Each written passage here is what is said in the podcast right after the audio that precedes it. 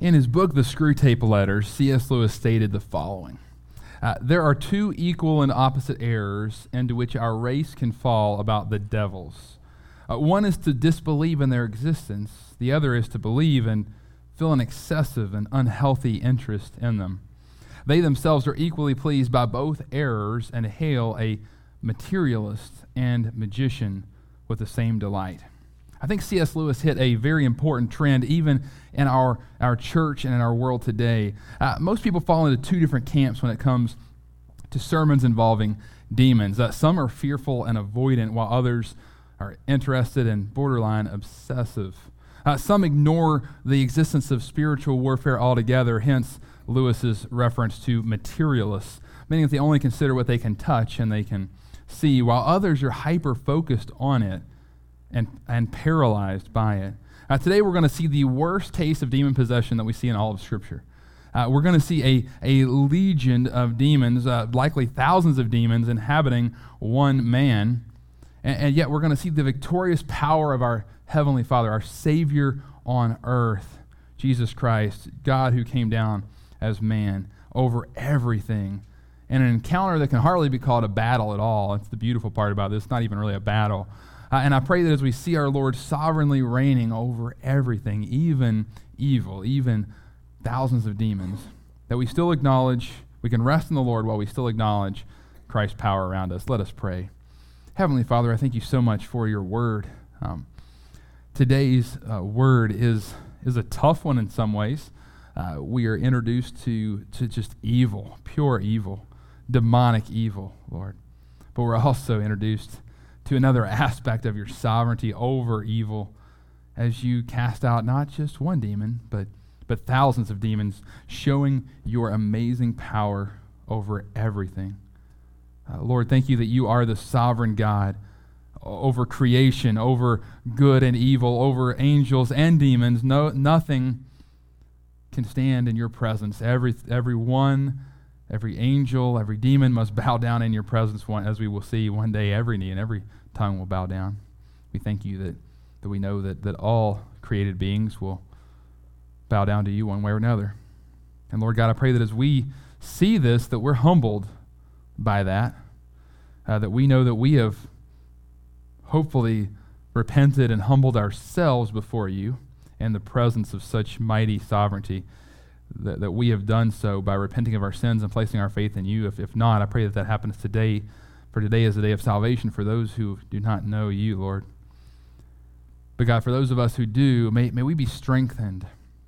May we not cower back as we see this evil world around us, and may we just, just take strength in you, knowing that it's not because of our strength that we can stand against anything, but it's because of how great that you are, Lord, that we, we need not fear. For perfect love casts out fear.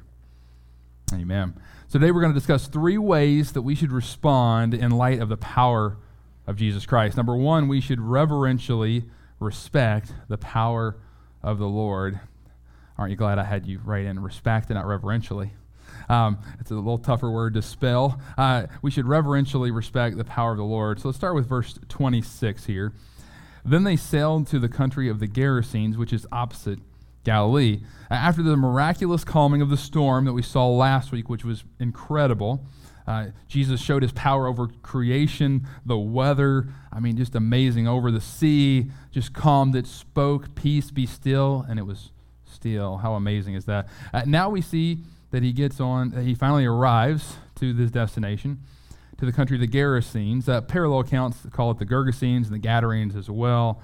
There's some disagreement about commentaries, but all three of these areas are in a locality. It's probably that, that, was referred to as a place, a, a, place here. So sometimes people will call this Hurricane or Teays Valley or some, some of even Scott Depot. And this, this area we're in right now has three different terms, but we, we're all still in the same location. And that's probably what we're looking at here. So once they arrive, it's clear that we're on, they're on the bank of the Sea of Galilee. And it says in verse 27 when Jesus had stepped out on land, there met him a man from the city who had demons. Notice the plural. For a long time he had worn no clothes, and he had lived in a house, or not a house, but among the tombs. When he saw Jesus, he cried out and fell down before him and said with a loud voice, What have you to do with me, Jesus, Son of the Most High God? I beg you, do not torment me. So, as soon as Jesus steps off of the boat and on the land, this demonically possessed man meets him. No, no sooner, and we already heard how, how tired Jesus was that he slept through this crazy storm. And now there's no rest for Jesus. You just see his ministry just boom, boom, boom. Now he's, he's met face to face by this madman, animalistic, demon possessed man who, who walks about naked, lives in tombs. Uh, Matthew actually lets us know that there's a second man as well in Matthew 8:28. However, Mark and Luke only focus on this one. Uh, it's likely because this one is the leader between the two, uh, and this one we will see in a moment has many d- demons indwelling him. This doesn't make one account more reliable than another. They're both complementary. Uh, for example, if somebody was going to talk about the Chicago Bulls, any Chicago Bulls fans here? Am I only? Am I, am I it? Nobody else is a Chicago Bulls fan? Wow. I mean, I know we haven't been good for a while. Um, maybe age myself here. But in the late 80s and the 90s, people talked about the Chicago Bulls. They talked about Michael Jordan. I mean, you know, yeah, they, they would mention some of the other players every once in a while, but usually be like, oh, yeah, Michael Jordan's team. They wouldn't even call it the Chicago Bulls. That's, that's who it was. Well, it wasn't that that was an inaccurate term. It was just he stood out among everyone else. So as we see this demonic duo, it's clear that this one stands out far and overshadows the other guy who is there as well. And so Luke and Mark focus in on the, the, the real leader of this demonic duo. Verse 28 is pretty interesting. So when this man sees the demons, or when, when this man who has demons in him sees Jesus, the demons cry out for mercy. And they acknowledge Jesus as the Christ, as the Son of the Most High God. Uh, actually, this is probably one of the most clear testimonies we've had in Luke from anyone else saying that this is God Himself, the Son of God. And it comes from demons. How amazing is that to see that the demons know who Jesus Christ is before people do? A lot of the people in the crowds had no idea who this man was, but yet they do. They know. And what are they doing? They're crying out for mercy. Well, why, why give such a response? Well, we see in the next two verses that, that Luke lets us know something's happened that hasn't been filled until now. Verse 29 For he had commanded the unclean spirit to come out of the man. For many a time it had seized him. He was kept under guard and bound with chains and shackles, but he would break the bonds and be driven by the demon into the desert. Then Jesus asked him, What is your name? And he said, Legion, for many demons had entered him. So we're told that Jesus had commanded this demon, we know demons, uh, plural, to come out of this man, and know that singular pl- pl- uh, pronouns have been used thus far, but that's about to change. As verse 30, he says, his name is Legion. Now, Jesus knew that this was a legion of demons in here. He wasn't surprised that there were more than one. Uh, when he asked him name that, this is for the sake of the disciples, those who are around him, to understand what is going on. This isn't just a man to man fight, this is a thousands of men to one God man, but it's not a battle, as you'll see in a little while. Uh, you know, for, eh, for, for, for the world, they see thousands of demons versus one man. He doesn't have a chance, but we'll see that's not how this goes. And so a legion of Roman soldiers could measure up to 6,000 men. Uh, that, that was actually the average, what we usually saw in the Roman legion. And we know that there's probably at least 2,000 because Mark's account lets us know there were 2,000 pigs that they're going to end up in, and we'll see that in a moment as well. So this man, demon possessed man, legion as he calls himself, the demons call themselves, inside of him, there's 2,000 to 6,000 most likely demons in this one man. Is there any more terrifying account than that? Can you imagine the disciples hearing him say, My name is Legion? And I'm sure it probably sounded pretty scary. It was probably in this dark voice, too. You know, I mean, you just kind of imagine how scary. I mean, I'm sure they probably needed to go change their pants after this was over. How, how intimidating and scary that would be. Thousands of demons, a legion, because they knew Legion all of a sudden. 6,000? 6, like Legion? Like Legion, that's my name, Legion. That is pretty terrifying. But praise the Lord, they'd already seen Jesus calm a storm. They'd seen him cast out a demon here and there as well, but I don't know if we ever saw him do this. And we know Mary Magdalene had a few demons in her, but not 2,000 to 6,000. This is a different ball game. Like, okay, Jesus, I know you're powerful, but can you do that? Like, this is a pretty, pretty big. Uh, you're, you're the underdog here. It looks like. It looks like we were outnumbered pretty significantly. And this man was pretty violent and must have been pretty vile looking because he would break, supernaturally break shackles. He was a violent man. They would try to, to contain him and put him under guard, but what he would do is break the shackles and run off into the desert. And Mark actually tells us not only did he harm other people, most likely, but he harmed himself as well. The demons would harm the man himself. Mark 5 5. They would torment him night and day among the tombs and on the mountains. He was always crying out and cutting himself with stones. So not only did, these demons terrorize people in the area, they, they terrorized him as well, time and time again. Can you imagine a worse state of a man at this point? Uh, if you, I can't imagine a worse state of any man in the history of the world than where this guy is right now. If there's anybody that's unsavable, that's not reachable by God, this is him. Thousands of demons. He, he's harming other people. He's harming himself. You, you can't contain him. He goes off into the desert. And then well, let's just see what Jesus does. This guy's at the top of the list of most likely to not be saved. Verse 31. And they begged him, this is the legion of demons, begged him not to command them to depart into the abyss. Now, a large herd of pigs was feeding there on the hillside. Mark told us 2,000 pigs, right? And they begged him to let them enter these. So he gave them permission. Then the demons came out of the man and entered the pigs, and the herd rushed down the steep, steep bank into the lake and drowned. I really don't even need to preach this. It's just so cool. Just like, like looking at this, like, wow, what just happened? Like, you know, you kind of have to give this like double take. That's in the Bible. If anybody hasn't read the Bible a lot and you read things like this, I mean, it's pretty interesting. Anybody that calls the Bible boring, I mean, there was a bunch of demons just got thrown into pigs, and the pigs ran down and drowned. Like, this is pretty interesting stuff. I haven't read any good books that are that cool. I'll be honest. Like, this is pretty neat. And, and, and you're seeing Jesus just commands this. And so they plead for him to be merciful, not throw them into the, into the abyss. If some of you may be like, well, what's, what's the abyss? Well, the Bible teaches us that the abyss is referred to as a bottom, bottomless pit in Revelation 9 1 through 2, meaning you never land. You feel like you're falling forever, but you actually never hit bottom. Can you imagine that for some of you who have a fear of heights? That would definitely be a hell like place for you. Um, and then we see in 2 Peter 2 4, uh, it's a place of gloomy darkness. Revelation 9 goes on to even mention some of these demons will be released during the tribulation. These are some of the worst of the worst demons that have been cast into the abyss because they weren't allowed to be out. They, they were so bad, they did so many bad things that they were locked up and chained up until they would be released during the tribulation. But in the end, they, along with Satan, the false prophet, and the beast, will be bound and cast into the lake of fire for all eternity at the end of the age in Revelation 2010. So instead of being cast into the abyss or this holding place until they were thrown into hell eventually in Revelation 20, as we see, they begged Jesus to ask them to go into these pigs. And the next sentence, you got to read it really carefully. It says, So he gave them what? Permission. Wait, wait a minute. Like, th- there's two to 6,000 demons inside of this man. Why do they need his permission? Shouldn't they overpower him? If the stronger man would overpower him and say, No, I'm not going there. There's two to 6,000. We're going to do whatever we want to do. What do they do? They plead for their lives. They're like, we don't want to be in the abyss. We're, we, you know, gloomy darkness. They're scared to death, literally, of Jesus. Jesus is just this dude right there. For some people, they're like, what, who is this? But what do they call him? Son of the Most High God. They know he is God made flesh and that he has the power and authority over even them, and they cower in his presence. We don't need to be fearful of demons, my friends. This is two to 6,000 demons. I, I, I, doubt any of you will encounter two to 6,000 demons at one time, but even then, at the name of Jesus Christ, they must flee.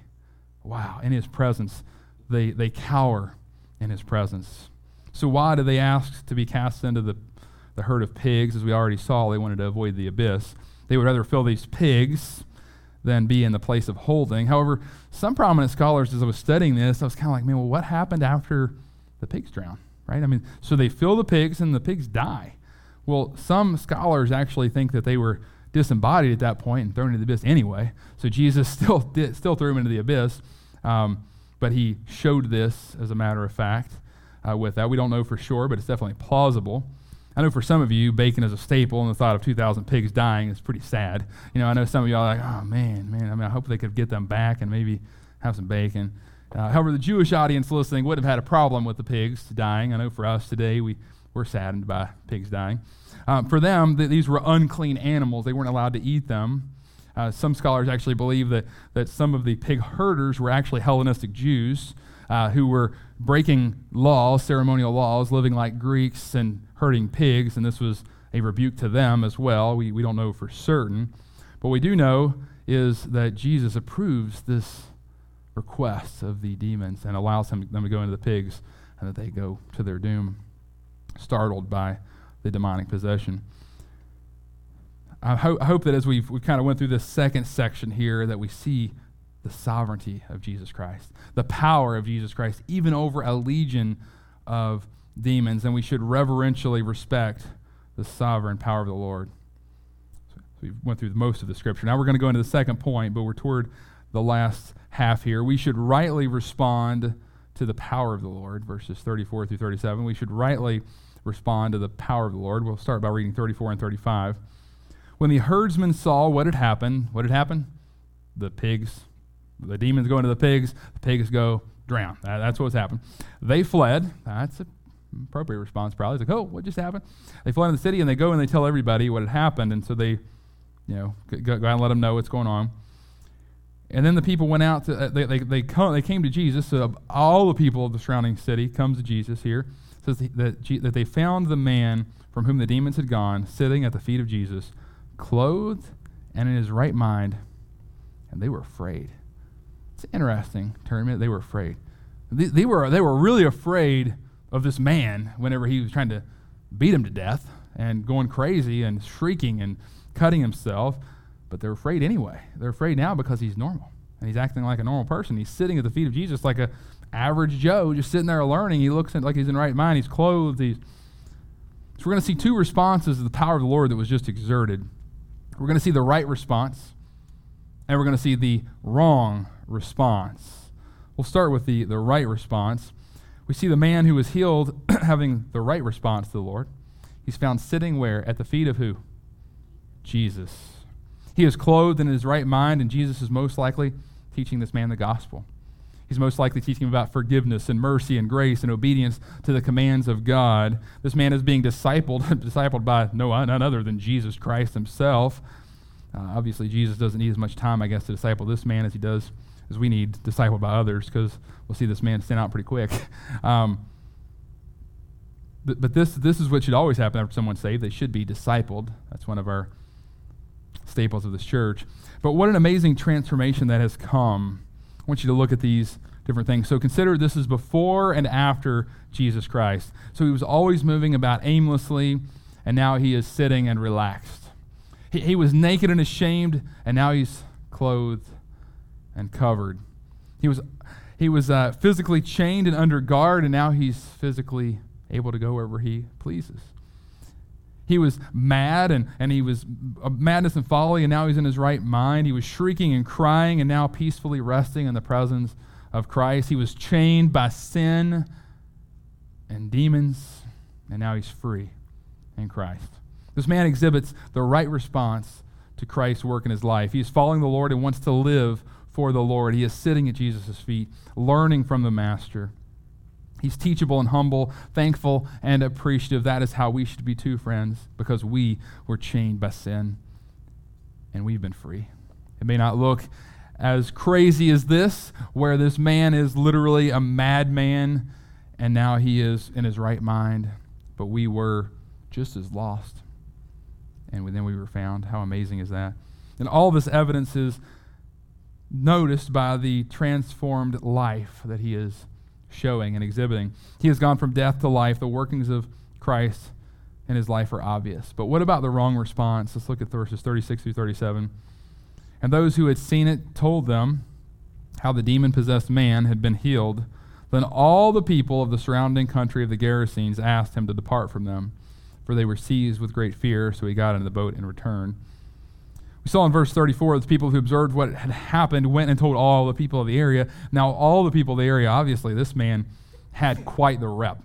He had quite the reputation. If, if, if you go out and tell somebody, oh, this person's coming, you're going to get a lot of people to come, maybe, if it's something.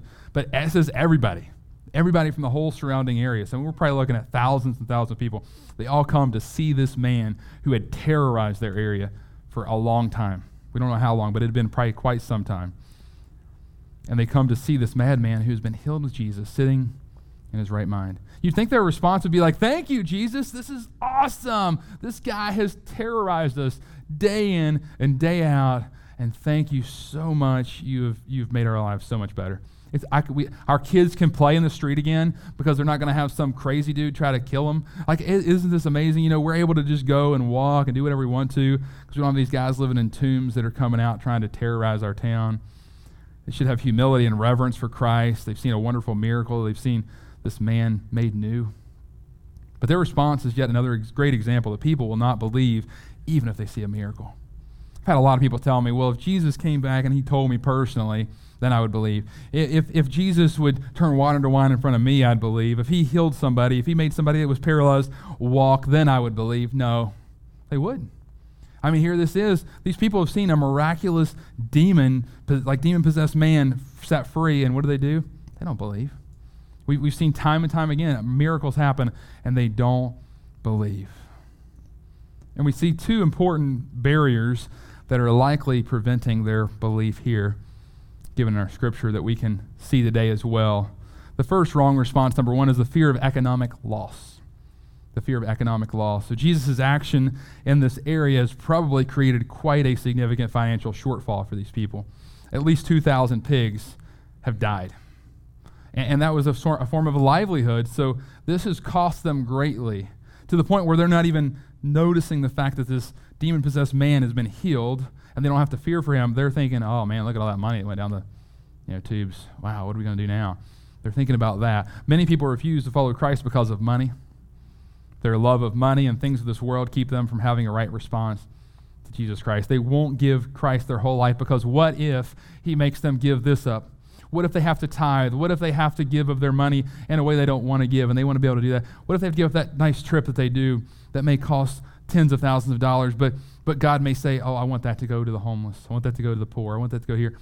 What if He calls me to give up my, my hobbies that cost a ton of money and take a lot of my time? No, I'm not. I'm not in. He may cause me to lose what I want. This response keeps many from coming to a, a full saving knowledge of Christ. They may give Jesus a little head nod, say, okay, but it'll keep them from going all in because they won't give up their money. 1 Timothy 6.10 says, For the love of money is the root of all kinds of evils. It is through this craving that some have wandered away from the faith and pierced themselves with many pangs. The love of money prevents many from experiencing the freedom that Christ offers. Wrong response number two the fear of having to change. The fear of having to change. Theologian Kent Hughes asserts that the one thing we value most in our lives is to live our lives the way we want to live them. That is our idol. Have it your way. Do what you want to do. Do what feels right. Follow your heart. It's all about you. Live your best life now. What is that? It's, it's idolatry of our own life. We are God. Everything goes around us. He states that far more people than we might imagine ask Christ to go away because of fear of life disruption. The most frightening thing about this wrong response is the last eight words of verse 37. So he got into the boat and what? Returned. He walked away. That's terrifying. That is terrifying. Jesus has just shown his miraculous supernatural powers by casting out a legion of demons inside of this dude. Obviously, the other guy had a demon or two, however many. They've been cast out too, both guys. He's delivered them from the most evil thing that has ever been in the history of the world we can see in the flesh as of now. That many people and one man. We've never seen a man with that many demons, at least as far as we know. And they ask him to go, and he does. Wow. These people are left lost in their sin, destined for hell. He walks away. My friends, I pray that you're not of one of those that have had that response. Jesus, go away. I don't want you. I don't want to give up my money. I don't want to give up my power. I don't want to give up my way, what I want. I pray that you've been someone who has repented of your sins, submitted your life to Him, and trusted him with everything your money, your time, your life. For he is good, he is holy, he is wonderful. He is the God who has sacrificially loved you by dying on the cross for your sins, raising from the dead three days later, and now sits at the right hand of the Father. But I think maybe the, the saddest thing for me as I read this is at least they got to hear the gospel. At least they got to see it. So many haven't even heard it because we haven't spoken it. We're going to talk about that in a moment. They haven't even had the chance to walk away because no one has actually said, Jesus died on the cross for your sins. He loves you. May we be that people that does go out and share that. Brothers and sisters, I pray that you have rightly responded to the powerful Lord. Finally, we see number three. We should radically reach out to others by the power of the Lord. We should radically reach out to others by the power of the Lord. Me read verse 38. The man from whom the demons had gone begged that he might be with him. But Jesus sent him away, saying, Return to your home and declare how much God has done for you. And he went away, proclaiming throughout the whole city how much Jesus had done for him. This man's right response to Christ becomes a radical missionary movement in his soul. John MacArthur states that this man went from maniac to missionary. I love that. Maniac to missionary. He pleads with Jesus that he might go with him. And this reminds me of the Apostle Peter, his exclamation in John 6 66. Simon Peter, Peter answered him, Lord, to whom shall we go? You have the words of eternal life. This man has recognized that it is Jesus who has the words of eternal life. It is Jesus who offers salvation. It's Jesus who offers him healing. He has saved his soul from a literal hell on earth, and he saved his soul from a future hell to be revealed. And he wants more than anything to be with his Savior. And this should be the longing of our hearts as well, friends. We should want nothing more than to be with our Savior, sitting at His feet, learning from Him, spending time with Him, reading His Word in prayer.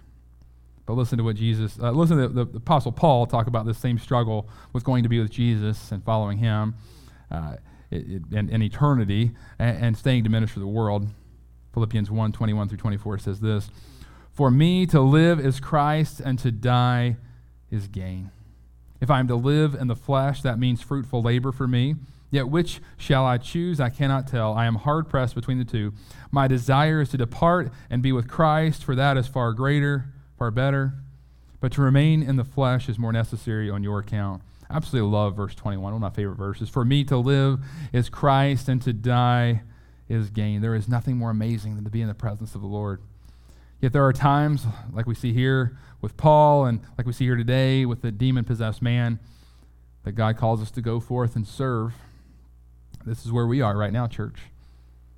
We are called to radically reach out up to others through the power of the Lord. We're called to preach the gospel in our town, in our region, our nation, our world. Most of us know the following verses by heart, but it's good to, to remember them in this context again. Matthew 28, 18 through 10, or 18, 18 through 20. And Jesus came and said to them, All authority in heaven and on earth has been given to me. Go. We miss that sometimes. Go. It's an action word. It's not just sit. Go, therefore, and make disciples of all nations. That requires going, that requires work. God working in you, not by your own work, but God working through you and in you. Go, therefore, and make disciples of all nations, baptizing them in the name of the Father and of the Son and of the Holy Spirit, teaching them to observe all that I've commanded you. And behold, I am with you to the end of the age. You're not going by yourself. You go with the power of God. These are the last verses in the book of Matthew. We're not, we're not only to obey the Lord, but we're to spread his gospel throughout the world and teach others through discipleship. Our church mission statement is this a, a family of believers, that's the book of Acts, a family of believers, fellowship, disciple to make disciples. There's the Great Commission. Uh, so we disciple as a family so, the book of Acts, we're to fellowship. We're not to neglect meeting together, as some are the habit of doing. We're to meet together regularly because we need to encourage one another. Because guess what? Jesus is coming back. Amen? Jesus is coming back, and we need to say, hey, keep going, persevere. True believers persevere. We need keep going. I know it's hard.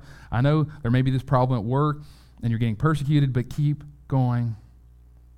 You still have things to learn. There's difficulties. Well, what about this? And you can ask each other theology and learn how to live this life. Brothers and sisters, this is our last week here at our current location.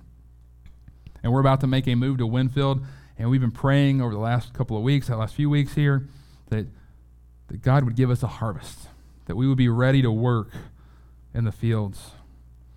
And I pray that we are prepared. Are you? Are you ready? If someone comes in and doesn't know who Jesus is, are you ready to tell them who he is? Are you ready to disciple them and, and go through the word with them? If I could say, hey, I want to pair you with, with him or with her, C- could I look at you and say, hey, I want you to share the gospel with them? Are you ready for that? Because God may very well do that next week. Maybe the next couple of weeks, there'll be new people. And you know what? I can't disciple everyone. You all are called to disciple. It's not just pastors go forth and share the gospel and disciple people. No, it's you go and disciple and share the gospel. I pray that you are ready, that you are in prayer, that you are praying that God brings in the harvest, that we have new people that want to join our fellowship, people that want to hear about who Jesus is and how he is ready to save them from eternity and hell, how he has died on the cross for their sins. As we talked about even in growth group this morning, it's not that hard. It's actually a very simple account, but you got to know it. You got to know him first and foremost. You have to know the gospel. You have to know how to articulate it. You got to practice. You got to read. You got to know him so that you can share him. We'll come to this verse, uh, this next verse here in a few weeks, but we'll get a little sneak peek today. Luke 10 2. And he said to them, The harvest is plentiful, but the laborers are few. Therefore, pray earnestly to the Lord of the harvest to send out laborers into his harvest. And I've prayed this a lot over the past few months. And my prayer has been that our laborers aren't few. I know we have people here ready to work. I know we have people here that love Jesus that are ready to do it. But are we? Are we laboring? Are we going out and sharing the gospel with our neighbors? We, we amen that idea. We're like, yeah, we need to do that. Let's go out and let's share the gospel. Let's invite people to church. Let, let's, let's go out and let's tell people about Jesus. Are we? When you look at your last week, did you share the gospel with anybody in the last week? Those people that you walked by, people that you were in the checkout line with that are going to hell to, tomorrow, maybe. They may die, get hit by a car. Did you say, flee from the coming wrath of God? Jesus loves you, He cares for you.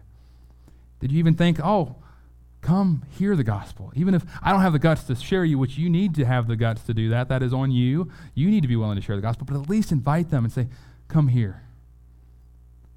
The word of the Lord. I think we all should be convicted.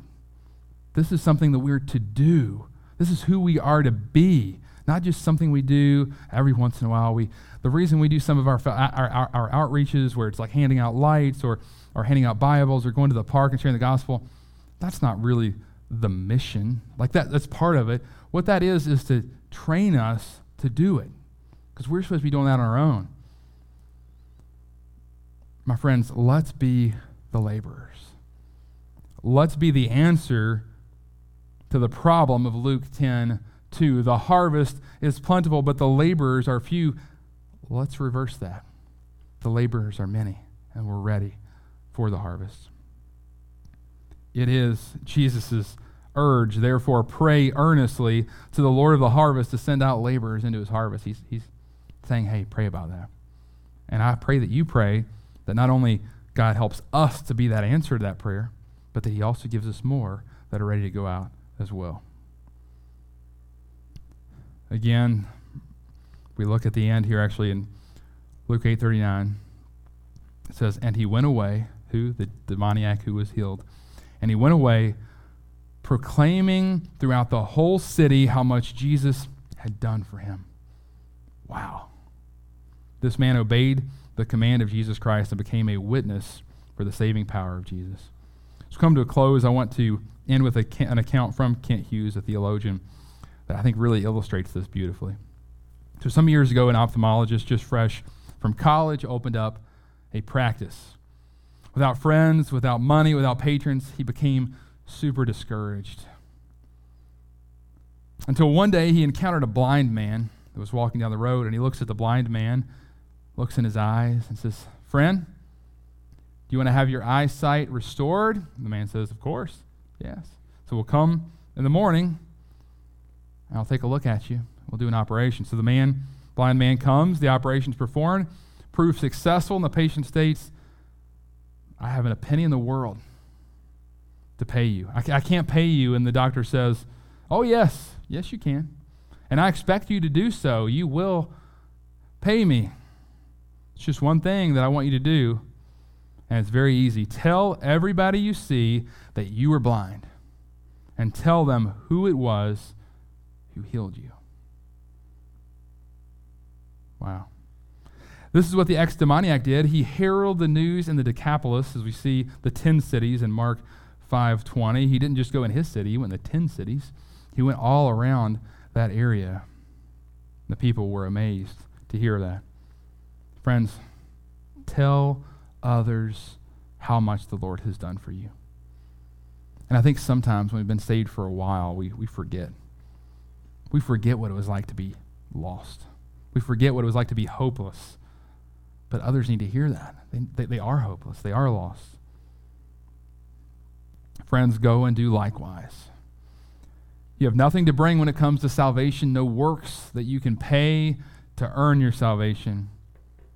But you can obey your Savior by telling everyone you meet who healed you and saved you and what he has done for you. Church, I urge you, go forth and preach the gospel. Let us pray. Heavenly Father, may we be a people of action, not to earn our salvation, but because we are saved. We know who goes before us, we know who is within us, Lord.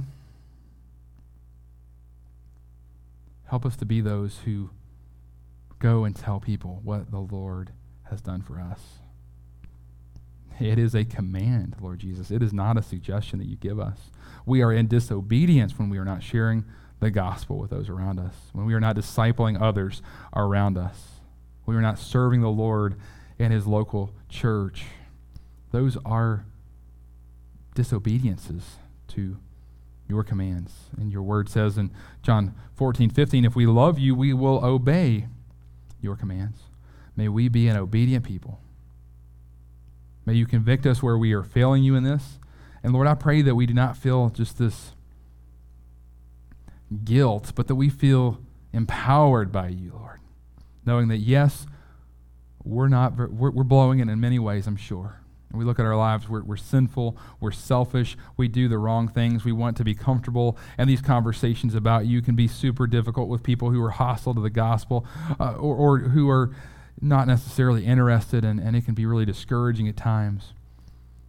But Lord God, we, we have the God who just tells a legion of demons where to go, literally. Like we have that type of power living within us. Not that we have that power, but you have that power, and you have that power to change any heart, any soul, to draw anyone. The people that seem the furthest away from you, you can change in a moment, in an instant, just like you did this man here. And so, God, I just pray that you help us to have open eyes, open hearts, and that we work through your power, not our own. We don't have the power to change. We don't have the power to, to do what you want us to do apart from you. Apart from you, we can do nothing, your word says. So, God, may we fully rely on you, and may you open up opportunities for us to share the gospel, see souls saved, disciple them, so that they may multiply other, other disciples and converts. We love you, we praise you, we thank you. Be with us as we go out this week. May we be in prayer about the harvest. Lord, may it be plentiful. May we be laborers in the fields, ready to, to work and to share your word with others. We love you, praise you, and thank you. Amen. Have a blessed week.